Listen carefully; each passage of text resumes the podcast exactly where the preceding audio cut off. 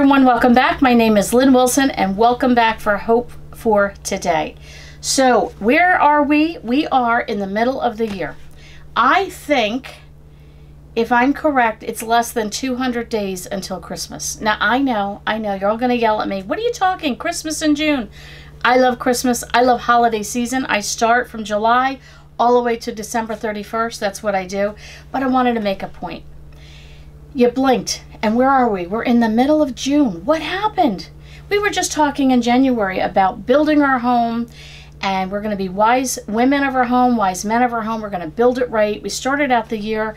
We're going to get through 22 with little successes. Do you remember way back in January we talked about this? We talked about building our homes and building our home not only on our 2x4s and what we do behind the scenes, but in our own lives. These homes that we live in and these homes that people see. Our countenance, our personalities, our love for the Lord. Are we serving the Lord? Are we doing all the right things? We talked about, you know, depression and discouragement and getting through all this stuff. And now we've been reflecting on songs that can minister to our heart. And I was just thinking, like, we are in the middle of June and we are headed into the second half of the year. Like, where are we going, people? Where are we going? Do you have a vision for your life? Do you have some goals set for your life? I know in January it's always, oh, New Year's resolutions. I hate them because I feel like you set yourself up for failure. We're all going to lose 10 pounds. We're all going to, you know, get better organized. We're all going to, and none of us do. Very few people. I don't like to set myself up for success at the beginning or for failure at the beginning of the year. I want to set myself up for success. What can success look like? Well, I heard, and if my friend Jan is watching, hello to Jan. I heard on a podcast last night, and she was just talking about doing things better, you know, being able to put a smile on your face and some other things. But one point she made, and I really, really liked it, was if every day we do something 1% better than the day before. And this was not a Christian-based, I mean, it was, you know, it was a nice-based platform, but it wasn't necessarily a spiritual-based. And she said, you know, if we drank a little bit more water today or whatever, you know, you can fill in the blank. If you just did it 1% better, at the end of the year, you would be 365% better than you were at the beginning of the year. I really like that. I liked that. I thought that was really cool. So I thought, you know what? Okay, maybe we struggled the first part of the year just to get it together. You know, you wanted, you didn't, you've tried, you know, that kind of feeling. So let's do it. That's it. Are you ready? We're going to start today, and we're going to start today with 1% better. I have my water. I have been lacking on my water. I've been lacking on my vitamins, and I've decided enough is enough. One of the other things I did is I made a change last night, and I have a little devotional. It's old as the hills. It's from the 50s, and I think it's called Salt in Your Kitchen. Maybe some of you have even seen it, and they're tiny, tiny little devotions. But I read one last night, and it was so funny, not funny, ironic, you know how it goes with the Lord. My podcast was written a few days ago. I already knew what I wanted to talk on, and my devotion last night was about setting goals. Okay, Lord, okay. It's just the icing on the cake, the confirmation that what I felt called to speak about today was what God wanted me to talk about. Because I decided last night that 1% better I was going to do last night as I was going to read something from God's Word in a short devotion. Not something, you know, hours upon hours, but just something light and quick that I could read before I go to bed. So that when I go to bed, the last thing I read and the last thing I thought through was something on a spiritual level that was uplifting and encouraging, and I could go to bed with that. You know, we never know what a day brings. God's mercies are new every morning. But with that being said, things happen. And I had a friend, I think 3 days ago, who was in a major car accident. She's broken her neck, her collarbone, and her sternum. I don't know if I'm saying that right. Anyway, she's a mess. So if you think of her, I'm not going to say her name. I just don't want to reveal any personal information. But pray for Lynn's friend. She is a believer, and she needs some TLC from the Lord, and she needs some recovery and healing, and I'm sure she's wanting to find purpose in all that what has happened to her. But you know what? God's mercies are new every morning, and she woke up and she did not know this was going to take place.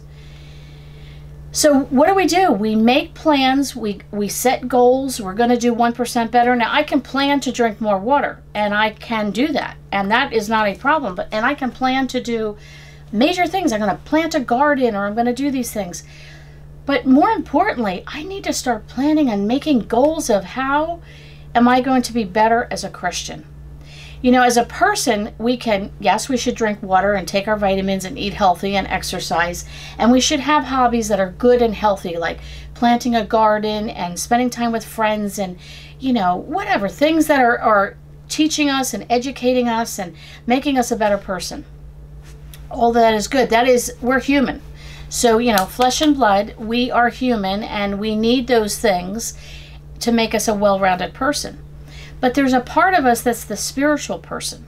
And if you're a believer, now if you're not a believer, you're empty. And whether you want to admit it or not, you're empty. I've talked to many unbelievers who come to me for prayer and say, oh, pray for me. And I don't have what you have. I don't have anything else that you don't have except one thing. And that's the Lord Jesus Christ living in my life. You know, life is short. And it gets shorter and shorter. As you can see, the weeks and the months have gone by very quickly this year. But I can tell you this, no matter what, if you have the Lord in your life, you have everything. If you have the Lord in your life, you have hope for today. We can only get through life. We can only do this by the grace of God. You know, He's created us for a purpose, and the problem is, as we veer off into every other direction, then seeking His face first. Lord, what do you want me to do? What should my goals be for today? Now, yes, the Lord wants us to drink water, and I don't think we need to pray about that. Like, that's common sense. But what does the Lord want me to accomplish today? I woke up this morning, and it's my day off from work. But is it? Well, it's my day off from the 9-to-5 job. But I have a husband and a child at home. And I woke up and I got up and doing my thing this morning, and my husband was in the other room, and I said, Lynn, go take care of your husband. So I made him a big breakfast. Surprised him. His favorite grits with cheese on it, some scrambled eggs, some English muffins with some black currant jelly. Doesn't that sound great? Made this beautiful plate, fresh pot of coffee, and brought it out to him. He was like, well, thank you. I took care of my husband. I felt the need to express love to him. And, you know, scripturally, we're called to take care of each other. I took care of my husband. When my son got up, I just greeted him with the best positive attitude I could and wrapped my arms around him and gave him a kiss and a hug, told him I loved him. And, you know, gave him some options for breakfast. And my oldest isn't feeling good, so I called him to make sure he's okay and offered, I'll make his chicken soup. These are the things that I can do on the next level, like outside of the 9-to-5 job. I can set goals for my day off to take care and minister to my family. God has called me to do that, and I need to actually set goals to do that. I need to make a point of intentionally saying, I need to do right by my family. I was gifted a husband, and I was gifted children, and I have a responsibility in that. Now, that's not to say that they don't have the same in return for me, but I'm not responsible for that. I'm responsible for me. What other things am I supposed to do? Well, I don't know. What am I supposed to be praying about today? Lord, bring people to mind I should be praying about. Lord, what in my day, these are the 4 things I plan to do. Maybe take care of the home or this or that. But is there something else you need me to do? Guide and direct me to where you want me to be. Now, it sounds really easy. When I was not as in tuned to the Lord, I can't say I felt His push and His nudge and heard His whisper as much as I do now. But when I'm growing in the Lord, I literally go, oh, over there. Oh, over here. Like, I can feel Him pushing me where I need to go. I want to read a couple of verses to you. Proverbs 6:6 through 11. Go to the ant, O sluggard, consider her ways and be wise. Without having any chief, officer, or ruler, she prepares her bread in summer and gathers her food in harvest.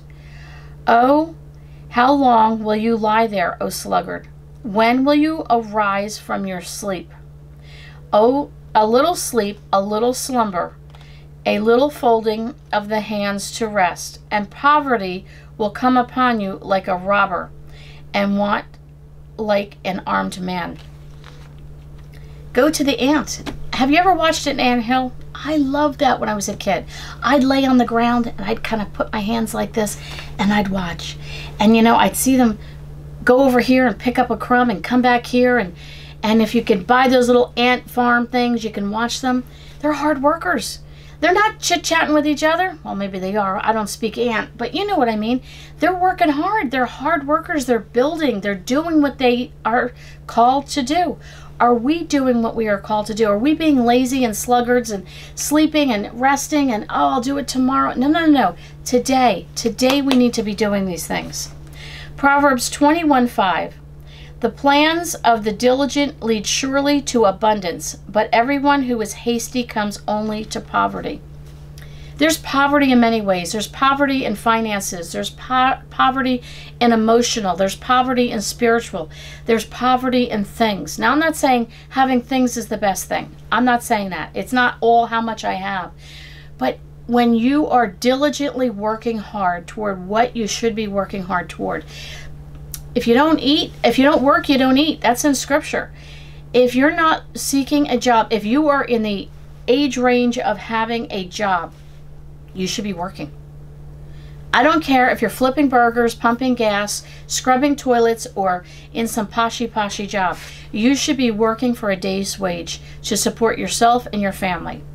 If you're a stay-at-home mom, you are working. You're taking care of your family. But that does not mean like letting the laundry pile up and the dishes pile up. If you're on disability or older or in a different situation in life, you still have things that you need to do on a daily basis to earn your keep, so to speak. Ask God what He wants you to be doing. James 4:15, instead you ought to say, if the Lord wills, we will live and do this or that. Yes. If the Lord wills, we'll do this or that. I make my plans. You know, I'm a planner girl. I love having my planner. I love to-do lists and all that good stuff. Doing the laundry, doing the dishes, that's the normal every day. I make all those plans, but then I have other things that I want to do in life.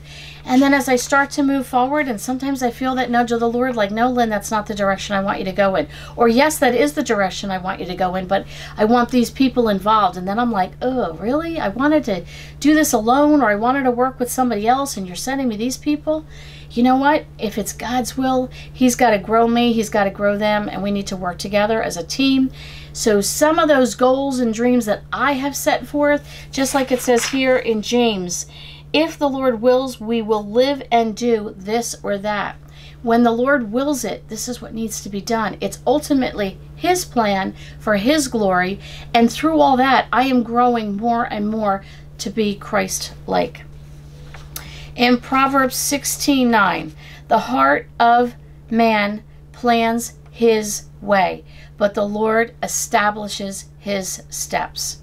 We can find comfort in the words of the Lord. Seek ye first the kingdom of God, and His righteousness will be added unto you. We don't need to worry about tomorrow. We don't know what's going to happen. What does it say in Matthew? Therefore, do not worry about tomorrow, for tomorrow will worry about itself. Our goal is to not worry and be fearful and stressed out. And listen, I'm right there with you. Life is crazy. The world is crazy. Everybody's gone completely nuts. Everybody has that, that brain that they keep saying after what happened in the pandemic. But you know what? If we have the mind of Christ, if we are filled with Jesus Christ, we don't have that other mind. We don't need to have those fears. We don't need to have those worries. I understand. Believe me, I'm not saying I'm any better off than you are or any more spiritual. I struggle every day with fear. And every day I have to say to myself, Lynn, what do you need to be doing? I'm going to close with a song. that to me is powerful. I love it. I've sung this since I'm a little girl. Be thou my vision, Lord of my heart. All else be not to me, save that thou art. Though my best thought, excuse me, by day or by night, walking or sleeping, thy presence, my light. The Lord is truly our light. Be thou my wisdom, and thou my true word. I ever with thee, and thou with me, Lord. Thou my great Father, thine own may I be, thou me indwelling, and I one with thee. High King of heaven, when victory is won.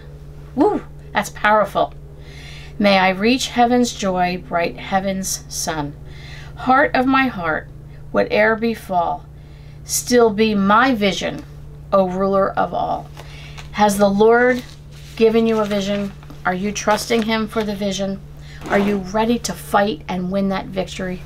I hope you are. I can't wait to see you next week. I have something special planned for next week. You don't want to miss it. Same time, same place. Have a great day, and we'll see you next week on the next podcast.